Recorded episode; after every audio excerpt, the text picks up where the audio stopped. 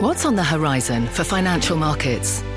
At PGIM, it's a question that over 1,400 investment professionals relentlessly research in pursuit of your long term goals. Specialised across asset classes, but united in collaboration, our teams provide global and local expertise. Our investments shape tomorrow, today. Pursue your tomorrow with PGIM, a leading global asset manager.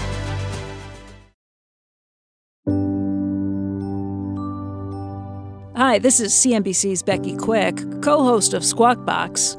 Check out our special podcast series on the life of 99 year old billionaire Charlie Munger. The close friend of investor Warren Buffett and longtime vice chair of Berkshire Hathaway died a few weeks shy of his 100th birthday. What I am is a lover of the progress of civilization. That turns me on. Charlie was irreverent. He was focused. He was one of the world's most successful investors, and he was one of a kind. Hear his last interview in Charlie Munger A Life of Wit and Wisdom. You can find it by searching Squawk Pod on your favorite podcast app.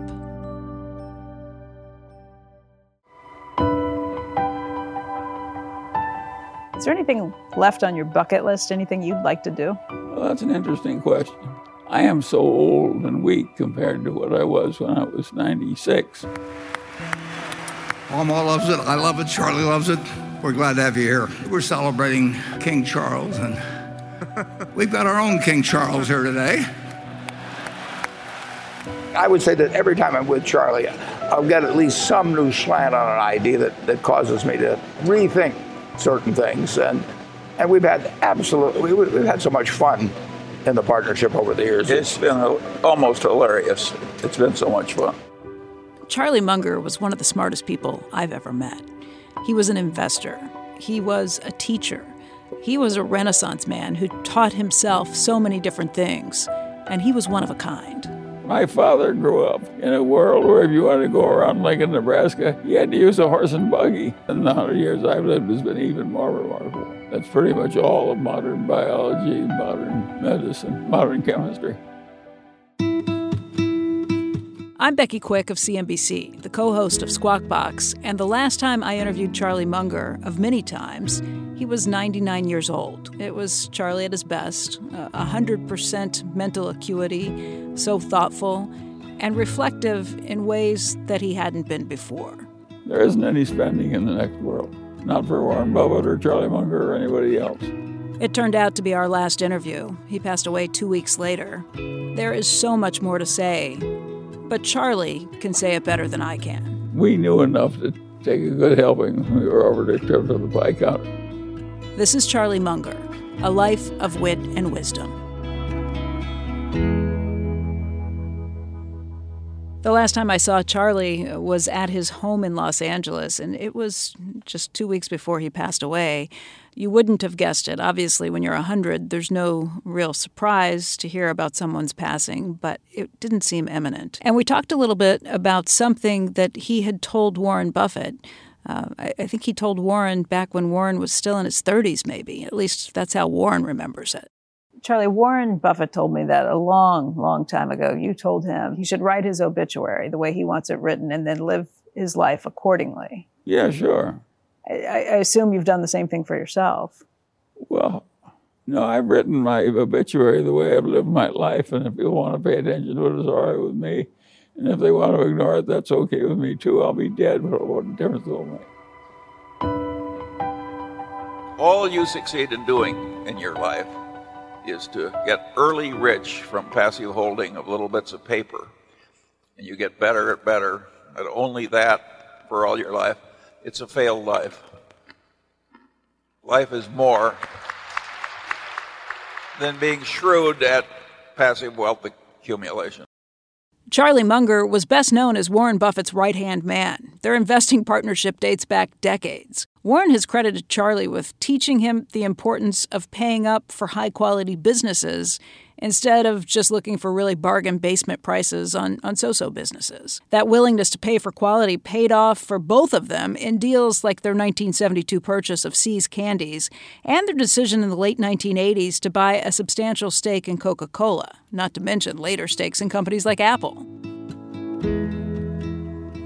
Charlie Munger had really only been a part of Berkshire Hathaway dating back to the mid 1970s. That's when he formally got involved. But Charlie and Warren had been friends for long before that. Their, their friendship goes all the way back to a dinner they had in 1959 when they first got to know each other. At that point, Charlie was living in Los Angeles, but he grew up in Omaha just like Warren. Back in the 1960s, when they were first friends, they spent hours each week on the telephone talking about investments and theories about life. Buffett actually urged Munger to trade in a career in law for one in investing. I met Charlie and he was practicing law, and I told him that was okay as a hobby, but it was a lousy business. so he, he Fortunately, I listened. Munger formally joined Berkshire in 1978 as vice chairman he was risk averse, pragmatic. He's always been seen as sort of the moral compass of the company. He helped Berkshire Hathaway grow into a multi billion dollar conglomerate that owns well known businesses, everything from Dairy Queen and Geico to Helzberg Diamonds and Burlington Northern. They developed a public image as part of the Berkshire Hathaway shareholder meetings where they would hold court for hours, answering questions and offering some deadpan humor, too. What I needed to get ahead was to compete, against idiots. And luckily, there's a large supply. And professional traders that go into trading cryptocurrencies, it's just disgusting. It's like somebody else is trading turds and you decide I can't be left out. Charlie's big on lowering expectations. Absolutely. That's the way I got married. My wife lowered her expe- expectations. Here they are at the 2023 Berkshire Annual Meeting in Omaha. They're touring one of many Berkshire businesses that exhibits there in the big hall. This one's a model from Clayton Homes. Charlie lives in the house that he was building in 1959 when I met him. And I had just moved into my house in 1958, and we're both in the same houses. I, I, I don't know how many people that that uh, have changed their situation I was very lucky. I had a friend who built a marble palace in Beverly Hills, with a marble stream that ran through the foyer. And I went to dinner there and I said, you know, I don't need a marble stream running through my foyer. No, I think he fell into it eventually. Charlie, Charlie built a little house for me in the back. yeah. uh, but he's, I, I've got one house still. And how many houses do you have, Charlie? Seven. What? Seven. Seven. Yeah. He's, he's real estate poor. I went to Los Angeles the second week of November to meet with Charlie. Hey, Charlie, first of all, I just want to thank you for inviting us to your home today and for hosting us here. We appreciate it. It's easier for me, not harder, easier. We sat down in the backyard of his home, a home that he has lived in for the last 70 years. It's, it's I'm not doing you a favor, I'm doing myself a favor and inconveniencing you. We appreciate it. We Yeah. like being here. Listen, Warren and I both live in the same house for decade after decade after decade. And all our friends get rich and build better, bigger and better houses. And naturally, we can we both considered bigger and better houses. And I had a huge number of children, so it was justifiable even.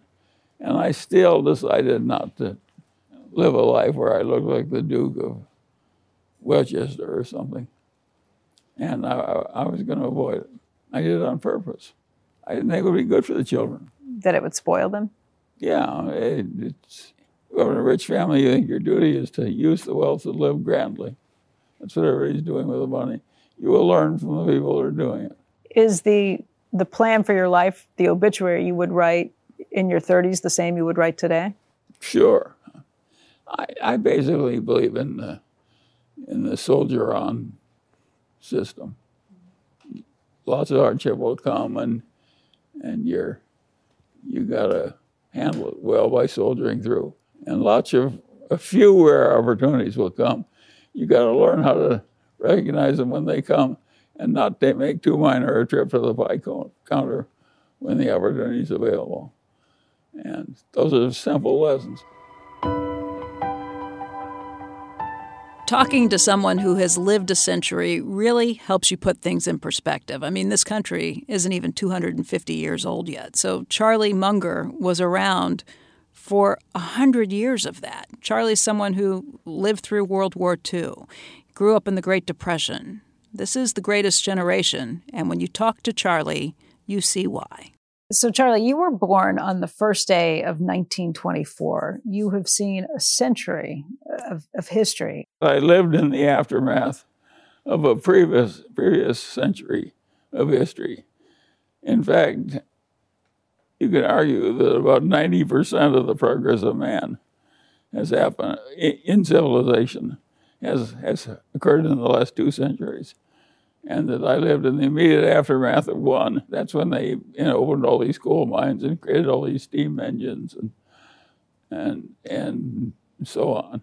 So it was just, and of course, that's what brought the economic system up. So man had enough leisure, had enough time to think when he wasn't just getting enough food to eat. So it was an amazing time to be born and to be born in the place in that century where all the growth was going to occur. And then you come along, and 1924. I'm immediate after that. My father grew up in a world where if you wanted to go around Lincoln, Nebraska, he had to use a horse and buggy. There was no car. There was no broadcasting. There was it was a very different world. The railroads were primitive, and that's what he grew up in. So, but the last two centuries created almost all the growth. Before that, everybody's not everybody, but like something like eighty percent of all people are farmers. And what's happened over the last 100 years has been pretty remarkable too. Uh, yes, then the 100 years I've lived has been even more remarkable. That's pretty much all of modern biology, modern medicine, modern chemistry. Just imagine what the world would be like you know, we had photographs for 100 years before we had modern chemistry. And, but no, it was done by a guy who was a natural, very good chemist. But nonetheless, and he created a mighty company, a great growth stock, and so forth. And it finally wiped out the shareholders in bankruptcy. Eastman Kodak. Yes, Eastman Kodak, which is an amazing story that that could happen. And of course, it helped me because if somebody something is somebody as brilliant as old Eastman, and somebody who hired as many brilliant people as old Eastman did, could take the company into bankruptcy, I figured that lesser people could easily take big companies into bankruptcy eventually, in spite of their best efforts. It wasn't like Kodak didn't try. They hired the most brilliant graduate students. They gave them all kinds of time to think they, they learned everything any important man on earth learned as quickly as they could, and so on and so on. And even so, they wiped out the common shareholders. And that taught you what as an investor, as a sure, businessman? and I was going to be a common shareholder someday in some company, and I, it would help me to know that it was very easy to wipe out the common shareholders, even a, a great company run by a genius let me ask you about the Great Depression. You were just a child then. I, I know your family struggled. Yeah, I, yeah, but I was an unusual child, and I was curious, and I was I saw what was happening, and it was just clobbering my family everywhere it looked. And it wasn't a little clobber; it was a major clobber. What happened? Well, my mother had two sisters, and my father had two sisters, and all four of those sons in law, who were my uncles, got utterly clobbered by the Great Depression. One was an architect, and the just stopped building practically everything. And, and he finally got a job doing drafting work for the county of Los Angeles, and they paid him 10808 per month for doing that drafting work, which was above what they would have paid an architect, but not much above and that's what he was earning. And then they passed the FHA rules, and that was competitive civil service examination. And he was a brilliant man, and so he took the examination and came in first. And they made him chief architect for the FHA in Los Angeles, which is a huge program during the 30s to revive at least some building. And he, he set the standards for that. He wouldn't let the subdivider get by with much. You know, there was a rule of how many electrical outlets there had to be in every bedroom. And he'd make them put in the right number instead of the lesser number. And that was an important job.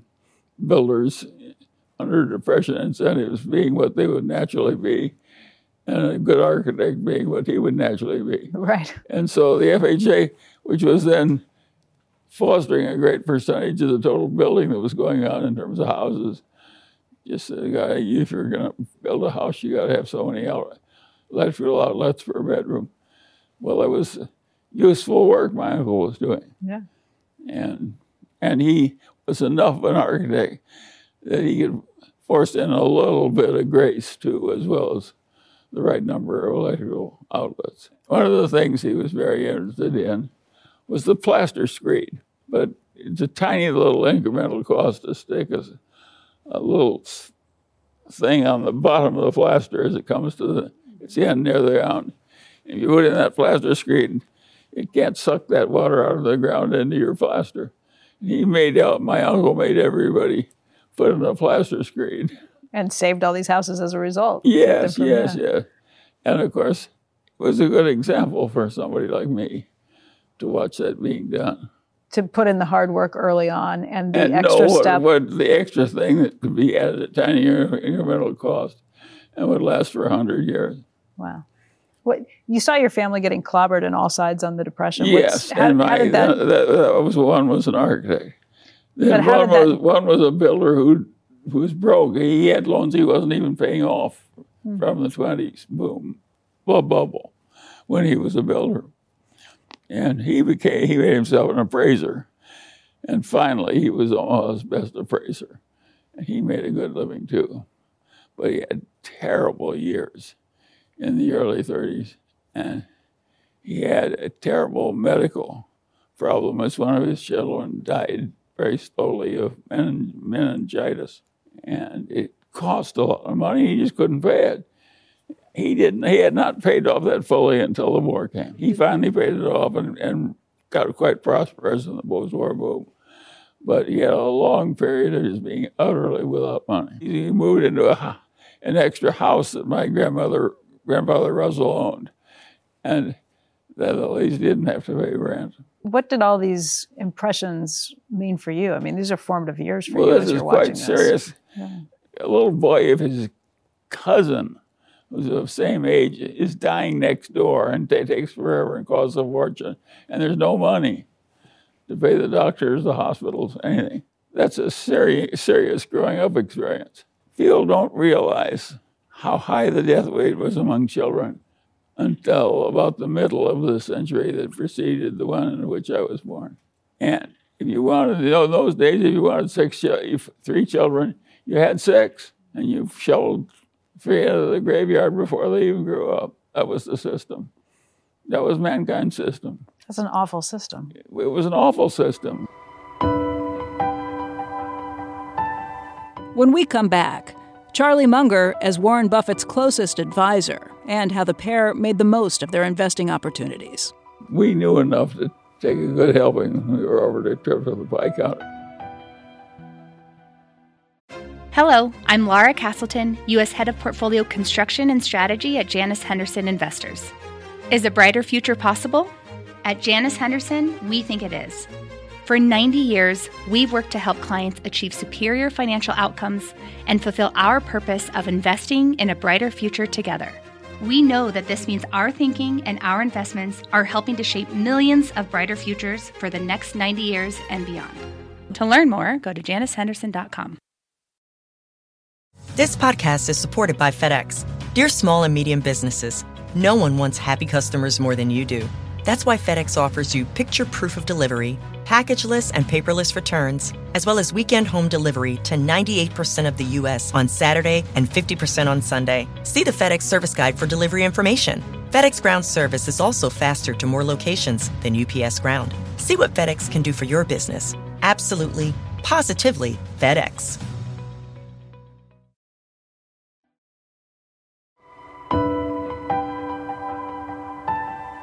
This is Charlie Munger, A Life of Wit and Wisdom. I'm Becky Quick. Thanks for joining us. Charlie, let's talk a little bit about bureaucracies because you have duly noted the problems with bureaucracies, where, whether it be a big company, whether it be the government. Have I ever? Right.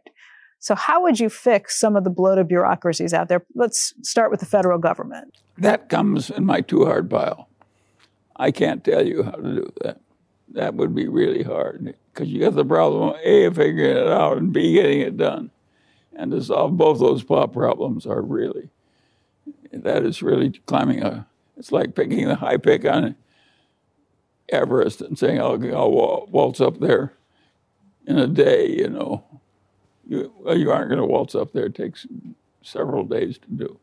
There was a presidential candidate who recently said that his solution for that would just be to fire everybody in the federal government whose social security under social security number ends with an odd number. Does that sound like a good way to fix it? No. it does not. It's too arbitrary.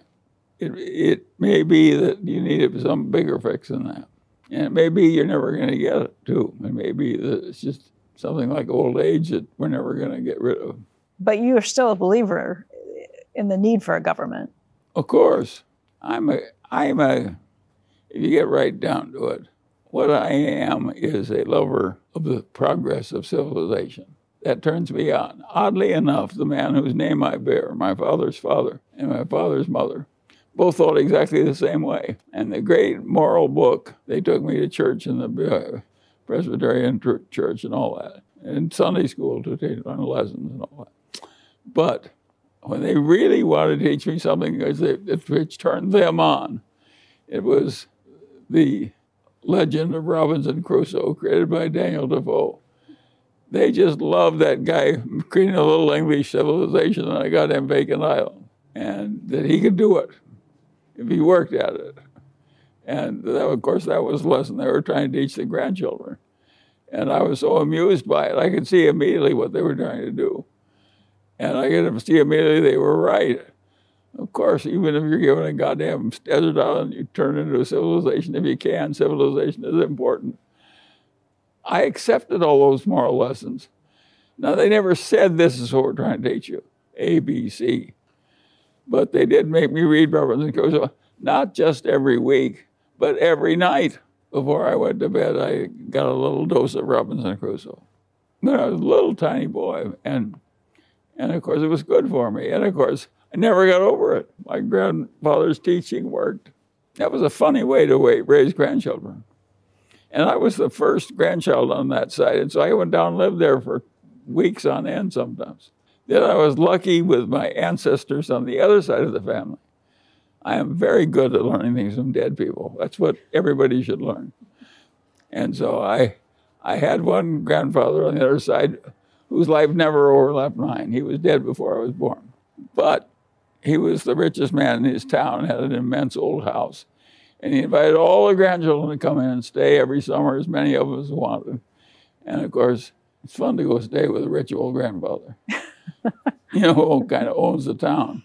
Yeah. And he was the majority owner of the main bank. And oh, his armies of grandchildren. And the old man had been a pioneer. He'd come there as a pioneer and lost all his money in some bank failure in the East. So, from absolute nothing as a pioneer in Iowa, he had eventually made himself the richest man in his town and so forth. What he loved to do was talk about the hard old days of living in a sod house, which is a cave. You moved into a cave in the winter. How many people want to raise two little children in a cave? You can imagine yourself doing it? No in Iowa winter living in a cave with two little children. Well, that's what he gave his wife in marriage. And they, from that poor start, ended up with this huge success. And by the standards of his time and place. But Grandfather Ingham just talked endlessly about the of days, how he'd surmounted all these hardships. And what he taught the grandchildren of a fiscal nature, he says, you know, he says, people think Iowa's the best farmland in the world, and I own a lot of it. And he says it, it looks pretty easy, looking back at re- retrospect, but it was damn hard. I want you to know. And he said, when they give you a real opportunity, the world's not going to do it very often, and you're only going to get three or four of these in- invitations to the pie counter. And when you get your invitation, for God's sakes, don't take a small helping.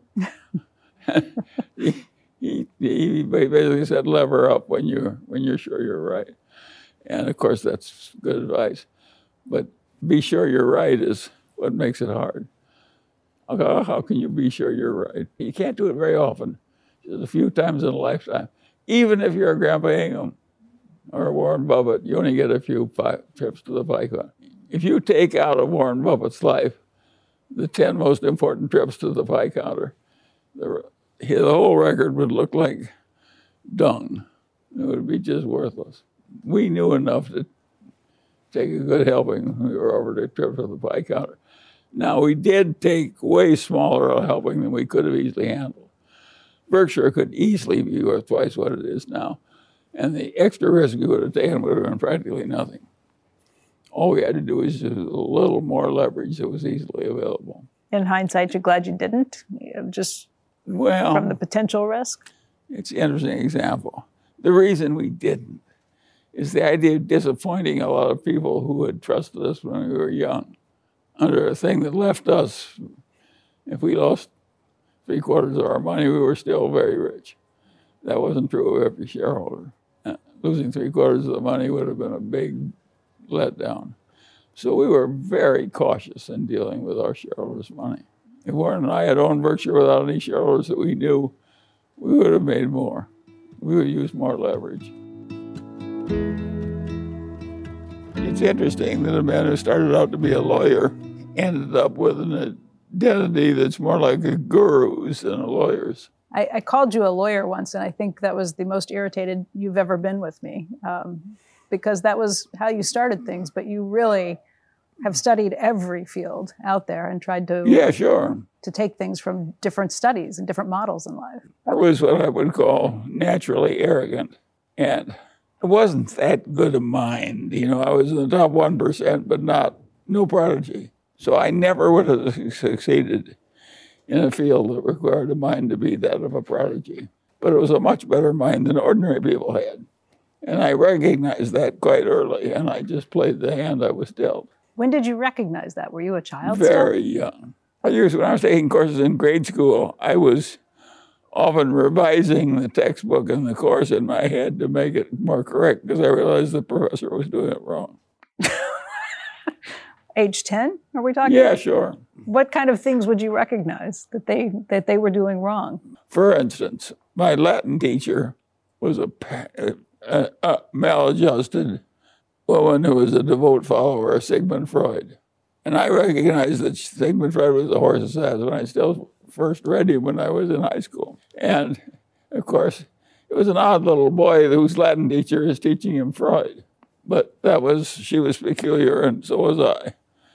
And of course, when I read, I bought the complete writings of Sigmund Freud from the American Library. It was one big book, and and, and I went through it very laboriously, and I realized he was a goddamn lunatic, and so I decided I wasn't going to learn that from my Latin teacher.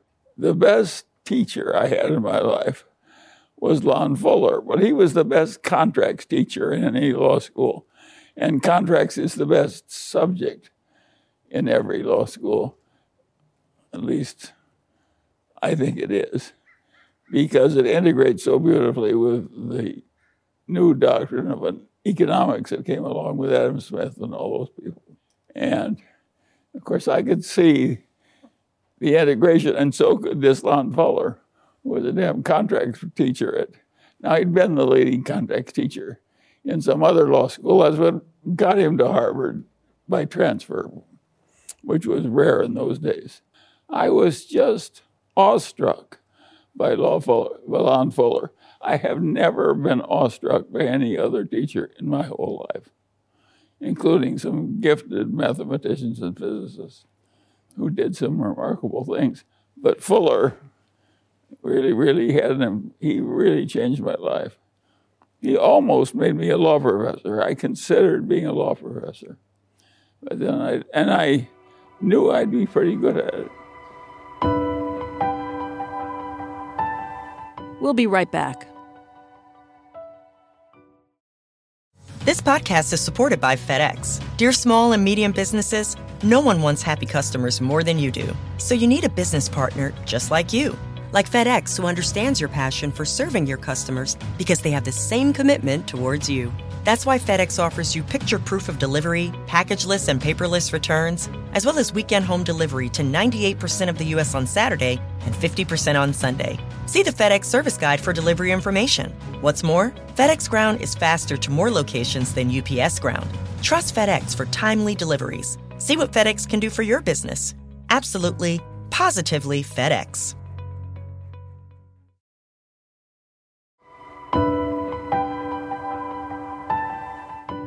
At age 99, Charlie is an incredibly impressive man, a, a, learner, someone who's been a lifelong learner. It didn't start overnight. It's something that he started even as a child. He had some pretty unusual people that he modeled himself after, even when he was very, very young. He looked all the way back to the founding fathers of this country. Let's talk about Benjamin Franklin. Yeah. He's one of the framers of our nation. He very famously gave out very. And he was a prodigy. And he was a prodigy, and he trained himself in lots of different um, disciplines. Well, and he self trained himself with like two years of grade school education. This is a very remarkable thing. And when he found late in life that he needed something like algebra, he went back and pulled down the textbook and taught himself algebra. How could a man who taught himself everything, you know, like Latin, how could a man like that go into so many different fields and be the top guy in the whole country? And weren't we lucky to have him? Yes. You found Ben Franklin when? How young were you when you first came across what Ben Franklin did? Well, I think high school. I liked the mixture of financial life and regular life. And I and what I couldn't copy, I didn't have any musical ability. And so Franklin was, he, he played four different musical instruments, one of which he invented. Well, this is a lot of musical ability that, that God simply left out of me. You started out in college at the University of Michigan. Yes. You were young when you went there because you had skipped some time in grade school. And you went for mathematics. Why'd you choose mathematics? Because I could get an A in it without doing any work. That's why I took mathematics. And then World War II interrupted Yes. things. You were 17 still when Then Pearl I decided happened. that biology was not the proper science to handle a war. So I took physics. And then you focused on. No, I didn't have to take it very much because as soon as I'd mastered the first part of physics, I actually entered the Air Force Corps as a private and marched around in some field in the middle of winter and slept in a tent. And I must just say it was pretty damn unpleasant to be outside in the winter, sleeping in a tent. Look, this is the middle of November. We're in Southern California. Look at it. Yeah, this is pretty nice. Yes, and and of course, I noticed that it was like that, and it wasn't like that in Omaha at the time I was at Caltech, and it, it was the middle of the winter, and, and it was like this, and so I naturally thought this is better. Yes, I understand why you moved permanently. I don't know what it takes to live to 100, but I do know all of the people I know at or near that age are incredibly active still. Even if their body fails them from time to time, their brains are incredibly active. They stay young, they have curiosity, they read voraciously, and Charlie is the best example of that. I know reading is the one way that you say the only way people can really get smart. You don't know anyone who's gotten smarter who doesn't read a lot. Well, yes, even the fiction of the world, which includes a good deal of the Bible, the Bible and the Shakespeare and the great novels and all that stuff. The people were good at painting pictures and painting and telling stories, and people learn best when, the, when, when they learn a story. Looks more like a piece of a life, a story, so it works. What are you reading right now? People know I'm a nut on books. So what do they do? They send me books, gifts. So I get so many books in this house as gifts that I no longer buy books. I just select from those that people give me. Now, I would guess that that would happen? Would I be sitting 99 years old and all over the world, like people who speak a different language, Indian or Hindu or Chinese, I think I heard that you've been binge watching Seinfeld. Is that right? Well, I've finally gotten so I've seen so many of the reruns twice I don't want to see them a third time. but I do like a bunch of self-centered people making the wrong decisions. it appeals to my. It is ridiculous, and these people go out of their way to get insane worries and so on. And they solve some of their problems with humor. It's a show about nothing, though.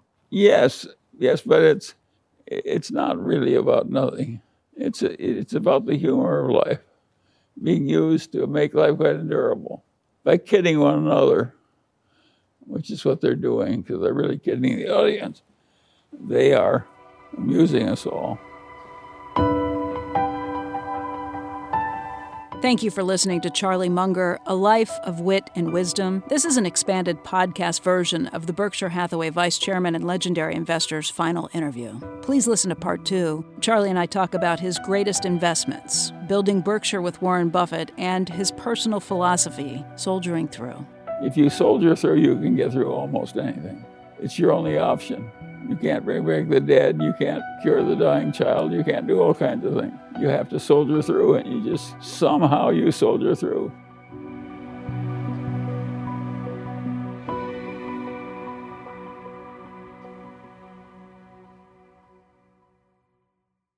This podcast is supported by FedEx. Dear small and medium businesses, no one wants happy customers more than you do. That's why FedEx offers you picture proof of delivery packageless and paperless returns, as well as weekend home delivery to 98% of the U.S. on Saturday and 50% on Sunday. See the FedEx service guide for delivery information. FedEx Ground service is also faster to more locations than UPS Ground. See what FedEx can do for your business. Absolutely, positively FedEx.